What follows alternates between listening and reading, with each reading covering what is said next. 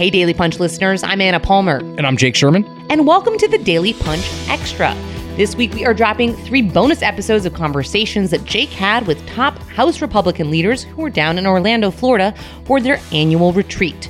All right, Jake, up next and last, we have House Conference Chair Liz Cheney, the Republican from Wyoming, who I'm sure most of our listeners are very familiar with. She's been at odds with former President Donald Trump and a lot of conservatives recently. Give us a little download on who she is and why she matters. Well, we didn't talk to, to to Cheney a ton about Donald Trump because there is more to Liz Cheney than just her opposition to Donald Trump, although that opposition is very notable and and interesting. Um, Cheney, we spoke to her about a lot. We spoke to her about her foreign policy views. She is um, uh, a leading thinker in the in the Republican Party when it comes to foreign policy. Obviously, her father is Dick Cheney, former vice president, and and Liz Cheney worked for uh, the State Department in the Bush administration, so has a lot of uh, experience when it comes to foreign policy. We talked to her about um, her primary challenge. She has a bunch of candidates running against her in a Trump fueled mania in Wyoming. She's the only congresswoman from the state of Wyoming,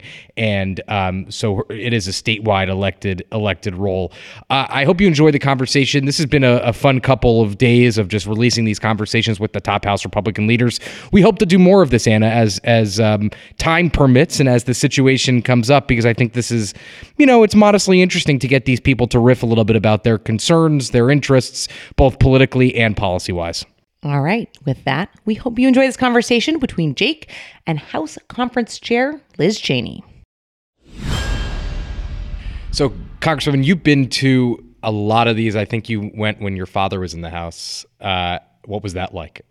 Well, it was a little different when you're 10. right. Maybe not total, no. Um, but uh, yeah, so I can remember um, you know, we used to go to Williamsburg, for example. I think probably the same places. Mm-hmm. Um, and um, there, you know, look, it, it's a good opportunity for people to have the chance. Sometimes the most important stuff is what happens not when you're sitting in the sessions, but right. just have the chance, you know, in a relaxed setting to talk to people. Do you? Let's talk about foreign policy for a second. Um, you must I mean, you come from you, worked in the Bush administration. That's very much your frame of reference and your your view on foreign policy.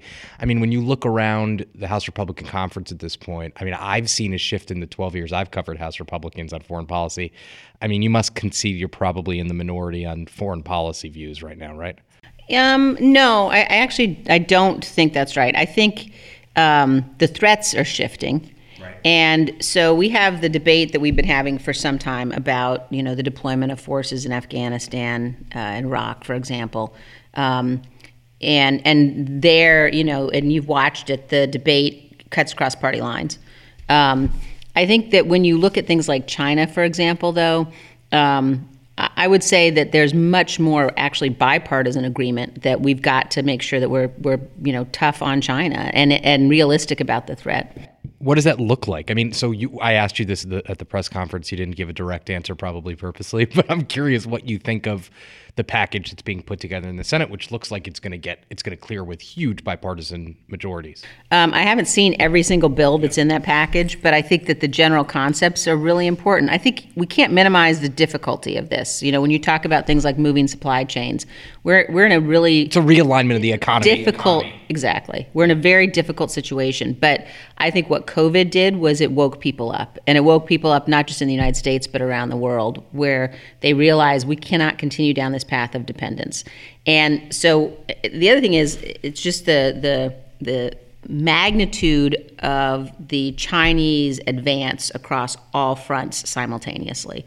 And again, I think that just requires us, it's a real shift in mindset from saying if we open up, you know, economically and they open up economically, they'll have to open up politically. But because the technology for the surveillance state basically showed up and, and was developed at exactly the same time that they were opening up economically, they, they haven't had to do it. And, and it poses a very real, significant threat in terms of our way of life. Yeah, I mean, what do people don't? I, I get the sense that people don't fully understand the threat because it's kind of maybe COVID has brought it to the to the surface. But I mean, I get the sense that people aren't fully aware of how bad of an actor China is on the global stage. I mean, could you put that in context for for people? How to I mean, what are we dealing with here? Look, the, the fundamental question is do you want to live in a world and do you want your kids to grow up in a world where the United States sets the rules of the road, basically, with, with our allies who believe in freedom? Or do you want to live in a world that's controlled by a global surveillance state where, you know, the Chinese Communist Party knows your every move, they've got all of your data, they know what illnesses you have, they know everything about, you know, what you're doing online, they potentially have cameras in everybody's homes. I mean, you know, this is the path that we're headed down. And I think that the combination of those voices in both parties who've said the United States needs to withdraw from the world uh, and the rise of our adversaries at the same time has put us in a really precarious situation. And when you start walking down the path of thinking about what kinds of weapon systems have the Chinese deployed that we don't have, and what are the Chinese doing in space, um, it, it's a it's a very real, all-encompassing threat. Is do you does the Biden administration understand the threat? Do you think? I don't think so. Um, I think that um, they are coming to they must be because obviously now they're reading the intel they're seeing you know things from a different perspective so i think it would be difficult not to begin to understand that better i think many of the things that joe biden said during the campaign reflected that he doesn't understand the threat um, but you know and i think there are basic things i mentioned in there uh, a report I really do think it's everybody should read. This is the National Security Commission on Artificial Intelligence. Uh, Eric Schmidt uh, and Bob Work chaired it.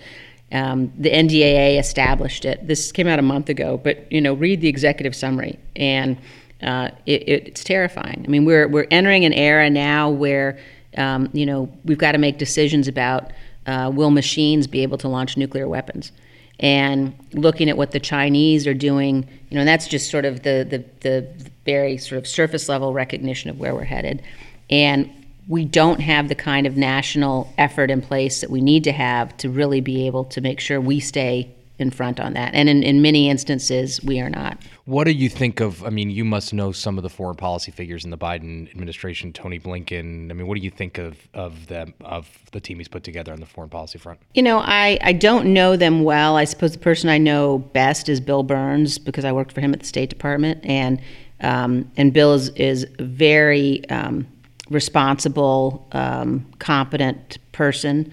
Um, you know, I, I, have policy disagreements with a number of the people, probably most of them. Bill's a career uh, official, but um, you know, I think that um, I, am worried about the the steps that they've taken initially in terms of things like getting back into the Iranian nuclear deal. The fact that they put themselves in a position, I think it was Blinken and Jake Sullivan in Alaska for the Chinese to be able to do what they did in terms of just sort of humiliating our delegation. You wouldn't have done. You wouldn't have had them like that. No. What What was wrong with that?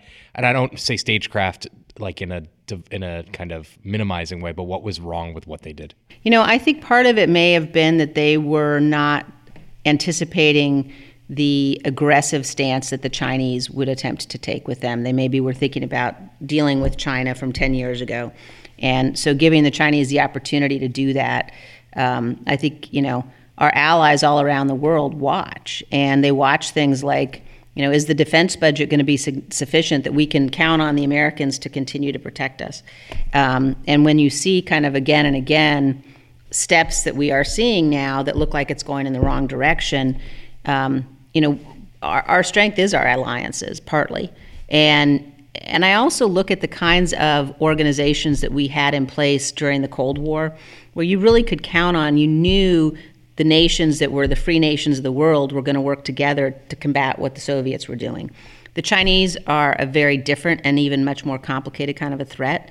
And those organizations have sort of, in some instances, we're just, we don't have the kind of um, commitment across the board. You know, you've got some allies that are allowing Huawei into their systems. Mm-hmm. Um, and, and so we've got to get back to America leading an effort to make sure that the free nations stand together because of what's at stake if we don't. When you see the kind of, you know, these are serious issues, and you see people, political leaders, talking about Dr. Seuss and stealing hamburgers and all this garbage that people talk about. I mean, that must be dis- disconcerting for someone who's focused on foreign policy. Uh, look, I think that it is a challenge that we all have, which is we got to change the incentive structure. We have to. We people right now are too often incentivized to do whatever it takes to get likes on Twitter, to do whatever it takes to you know become a social media star we need people in Congress who are actually going to do the work, and it's real serious work. And so we, we have to really think hard about how, how do we incentivize that, and how do we make sure. And look, a lot of this is the process in the House. I mean, you've watched this for a long time. We're totally broken. Totally broken. But I don't know that there's a way to change it, or I, I don't know what the. I mean, we just live in a political culture that you know garbage gets rewarded. Not garbage people but garbage garbage rhetoric. That's yeah but i think part of the way you could change it would be to actually legislate. Both parties have been guilty here of, of, of closing of closing down the legislative process i mean over the last decade or even more. I mean yeah, i yeah. I mean i think it's been worse certainly in the last 100 days because and it's a combination of covid but prime, you know, the fact that we bring a 1.9 trillion dollar bill to the House and or the floor of the House and pass it, and what we had like an hour of debate. Yeah, uh, committee chairs have been. And I look, I know that goes back to Gingrich, and it does. Know. But I mean, when you think about when your father's bring this full circle was in the House, committee chairs had real, real power. I mean, even more powerful than the leadership in some respect. And I, look, I think it's. I, Congress was Congress is not operating right now the way that it was intended to operate. It's not operating as a legislative body. Um, the the lack of, of real input and markups and, and legislative work um, is is really I think dangerous. We don't get a good outcome, and and it feeds into people think, oh, okay, well then what I've got to do is Get whatever it takes this to other way, yeah, to yeah. raise money. Leave it on this last question. Uh, you're gonna you quite famously have a primary challenge. Um, everyone's talking about that uh, on Twitter, in the, which is the most garbage place in the world. Speaking of garbage, um, do you you you think you're going to win that? Clearly, you wouldn't be doing it if you weren't. Yeah, no, I, am I'm, I'm confident I'm going to win. It's going to be uh, certainly a challenging primary. I'm, I'm you know preparing for that right now. We've got multiple opponents, and uh, which is probably we'll see what happens. You. Yeah, I mean, look, I um, I look forward to um, whatever that primary looks like, whoever I've you know I'm going to be up against, I, am uh, going to fight hard, and I'm not going to take it for granted. But I uh, anticipate that I'll prevail. Um, but I also think there are some pretty big constitutional issues at stake, and um, and I think those are really important. So you know, uh, anybody who wants to get in that race and who wants to do it on the basis of debating me about whether or not President Trump should have been impeached, I'll have that debate, you know, every day of the week. And you might be having that every day of the week. And I think it might be, but I, I, think it really, it really matters um, that we not go down the path of every election cycle. You know, something like what happened can happen again. Thank you very much. Thanks. Republican Conference Chair Liz Cheney of Wyoming, thanks so much for joining, and thank you for listening to the Daily Punch.